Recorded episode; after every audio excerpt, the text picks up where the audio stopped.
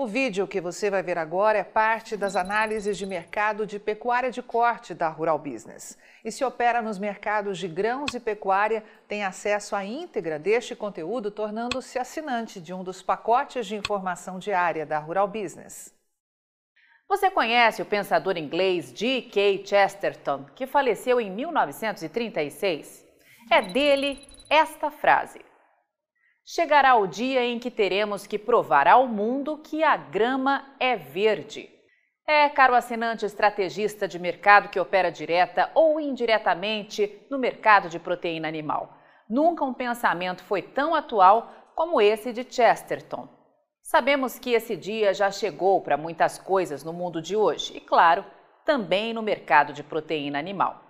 Durante o segundo semestre de 2020, mostramos que bateríamos todos os recordes de preços na safra de boi 2021 devido à radical falta de gado nos campos de pecuária de corte do Brasil. A safra 2021 veio e bingo! Todos os recordes de preços foram batidos em todos os estados brasileiros devido à falta de gado nos campos. E essa falta de gado foi tão radical que vimos os preços serem superiores aos da entre-safra 2020. Mostramos diversas vezes durante o primeiro semestre que na entre-safra 2021, ou seja, no segundo semestre deste ano, haveria novas conversinhas fiadas envolvendo os importadores chineses. E alertamos aos nossos assinantes para tomarem cuidado com o mês de agosto, pois a pressão de baixa nos preços ia aparecer. E bingo! Veio a conversinha fiada da vaca louca velha atípica. Já mostramos aqui que os importadores chineses compraram muito mais carne bovina no Brasil nos últimos três meses. Já mostramos aqui que, historicamente, sempre que se anuncia um caso de vaca velha atípica louca no Brasil, como no ano de 2019, tanto naquele ano como no ano seguinte, as exportações de carne bovina a partir do Brasil bateram recordes, e para os chineses também. Já mostramos aqui que o discurso de analistas inocentes ou devidamente pagos para falar apenas o que parte dos mega frigoríficos quer, que o valor do boi gordo só vai aumentar quando os chineses voltarem a comprar, não passa de conversinha fiada. Desculpe, Chesterton, mas vamos ter que explicar para os não assinantes da Rural Business que a grama é verde. Como pode, depois de ver a safra mais entre safra da história, devido à radical falta de gado gordo, ainda ter gente por aí acreditando em frases como essas? Que os chineses vão parar de comprar carne bovina no Brasil, que os frigoríficos estão dando férias coletivas devido à falta de compra da China e que enquanto os chineses não voltarem às compras, a arroba vai continuar em baixa. Caro assinante estrategista de mercado, mostre aos inocentes mercadológicos que apenas cerca de 30% do que se produz de carne bovina no Brasil vão para o mercado externo. Os outros 70% ficam no mercado interno. Portanto, pare e pense: o que de fato põe preço no boi e na vaca gorda no Brasil são os estoques de gado gordo. Mais uma vez, nós vamos repetir. Se não tem gado, os preços sobem. E se tem gado acima das necessidades de demanda, os preços caem. É preciso ser muito inocente ou pago para publicar e replicar na imprensa títulos como este de uma matéria da Reuters. Brasil enfrenta riscos ao embarcar lotes de carne bovina à China após embargo. Ouça com atenção o depoimento colhido, talvez por um estagiário de jornalismo agro recém-chegado a Reuters, e veja por que isso só pode ser coisa de estagiário. Segundo a Reuters, o Brasil embarcou carne bovina à China. Uma correção aqui não é o Brasil, tá, Reuters? São os frigoríficos exportadores de carne bovina do Brasil que embarcam as carnes. Após o anúncio de embargo ao produto brasileiro pelo país asiático no início do mês, o que tem gerado incertezas e preocupações se as cargas poderão entrar em território chinês, conforme analistas e fontes ouvidas pela Reuters. A Reuters diz também que, no momento, a possibilidade de redirecionamento de lotes a outros mercados Preços e custos logísticos estão na mesa de negociação entre compradores chineses e exportadores. uma vez que os primeiros consideram que deveria ser respeitada a data da suspensão, enquanto a indústria adotou o dia da certificação do produto como parâmetro para embarque.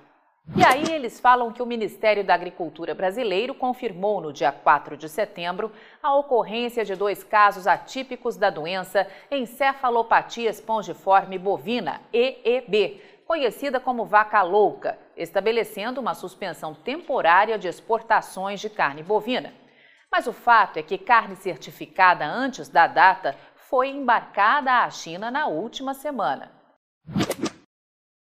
O setor também suspendeu abates do chamado boi China, seguindo o protocolo sanitário. Mas a carne que já estava no porto preparada para seguir ao mercado chinês e certificada pelo Serviço de Inspeção Federal, o CIF, continuou sendo exportada. As atividades de frigoríficos para outros destinos liberados seguem normalmente.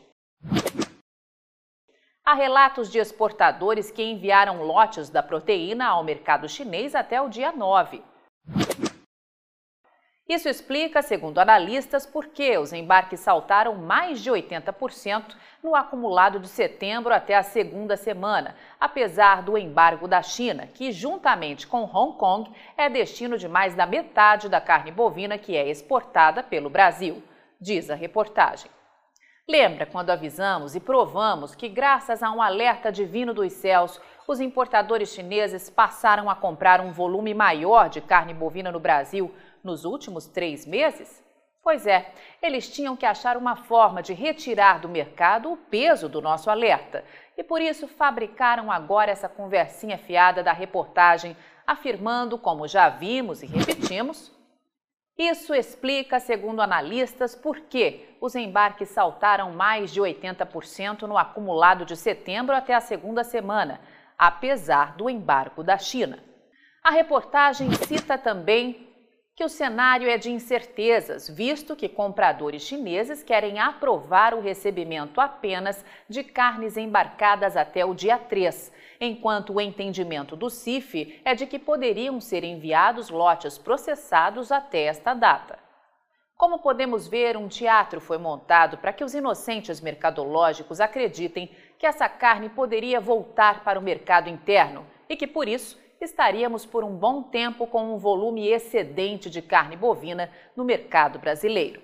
E a matéria diz ainda: Acho que não tem muita saída nem solução simples para esse caso. Se não conseguirem despachar, quando chegar lá, acredito que a maior parte da carga tende a voltar. Com a palavra, Júlio Brissac, analista-chefe e estrategista de mercado de pecuária de corte, aqui da Rural Business. Ninguém mica com lotes de carne bovina e jamais essa carne retornará ao Brasil, como cita a reportagem. Ainda mais em cima de um protocolo que a própria OIE diz que casos atípicos de vacas velhas loucas não têm riscos e que só os chineses, por motivos óbvios, praticam esse tipo de proibição no mundo.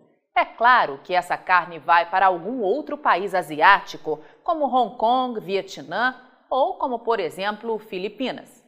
Brissac cita Filipinas de propósito, já que estamos vendo neste ano um radical aumento das compras de carne bovina desses importadores no Brasil. Distante apenas 1.322 quilômetros da chinesa Hong Kong, por onde entra muita carne bovina com destino final real para a China, os dados do Ministério da Economia, Comércio Exterior e Serviços investigados pela Rural Business mostram que entre janeiro e agosto de 2021, as plantas exportadoras do Brasil foram responsáveis pelo embarque de 35.500 toneladas de carne bovina para as Filipinas, resultado 38,3% maior em um ano e, claro, maior volume de toda a história. Do total embarcado para esse destino, 98,8% foram de produtos in natura, 35.060 toneladas, 1,2% de compras do produto industrializado, 410,07 toneladas, sendo que as Filipinas praticamente não adquiriram miudezas bovinas. Importante lembrar que o país ocupa o sexto lugar no ranking de maiores compradores de carne bovina do Brasil. Com o câmbio médio de R$ 5,34 nos oito meses do ano, 6,1% maior que a média de 2020, As empresas frigoríficas exportadoras brasileiras que operam neste mercado receberam 787 milhões 140 mil reais, ou 147 milhões 360 mil dólares pela carne bovina exportada, maior marca da história. Destaque ainda para o valor médio da tonelada, que atingiu R$ 22.176, ou 4.151 dólares, também novos recordes. Mesmo com o estagiário da Reuters citando na reportagem o que alertamos desde que essa historinha começou, antecipamos que as exportações seguiram fortes. E a Reuters diz na mesma reportagem. Dados da Secretaria de Comércio Exterior, divulgados na segunda-feira, de fato indicam que, mesmo após a suspensão de embarques determinada pela China, a média diária de exportações de carne bovina in natura aumentou para 12.400 toneladas até a segunda semana de setembro, ante as 10.500 toneladas ao dia embarcadas na primeira semana. O volume também representa uma disparada de 83,1% em relação ao total embarcado por dia em setembro de 2020, segundo os dados.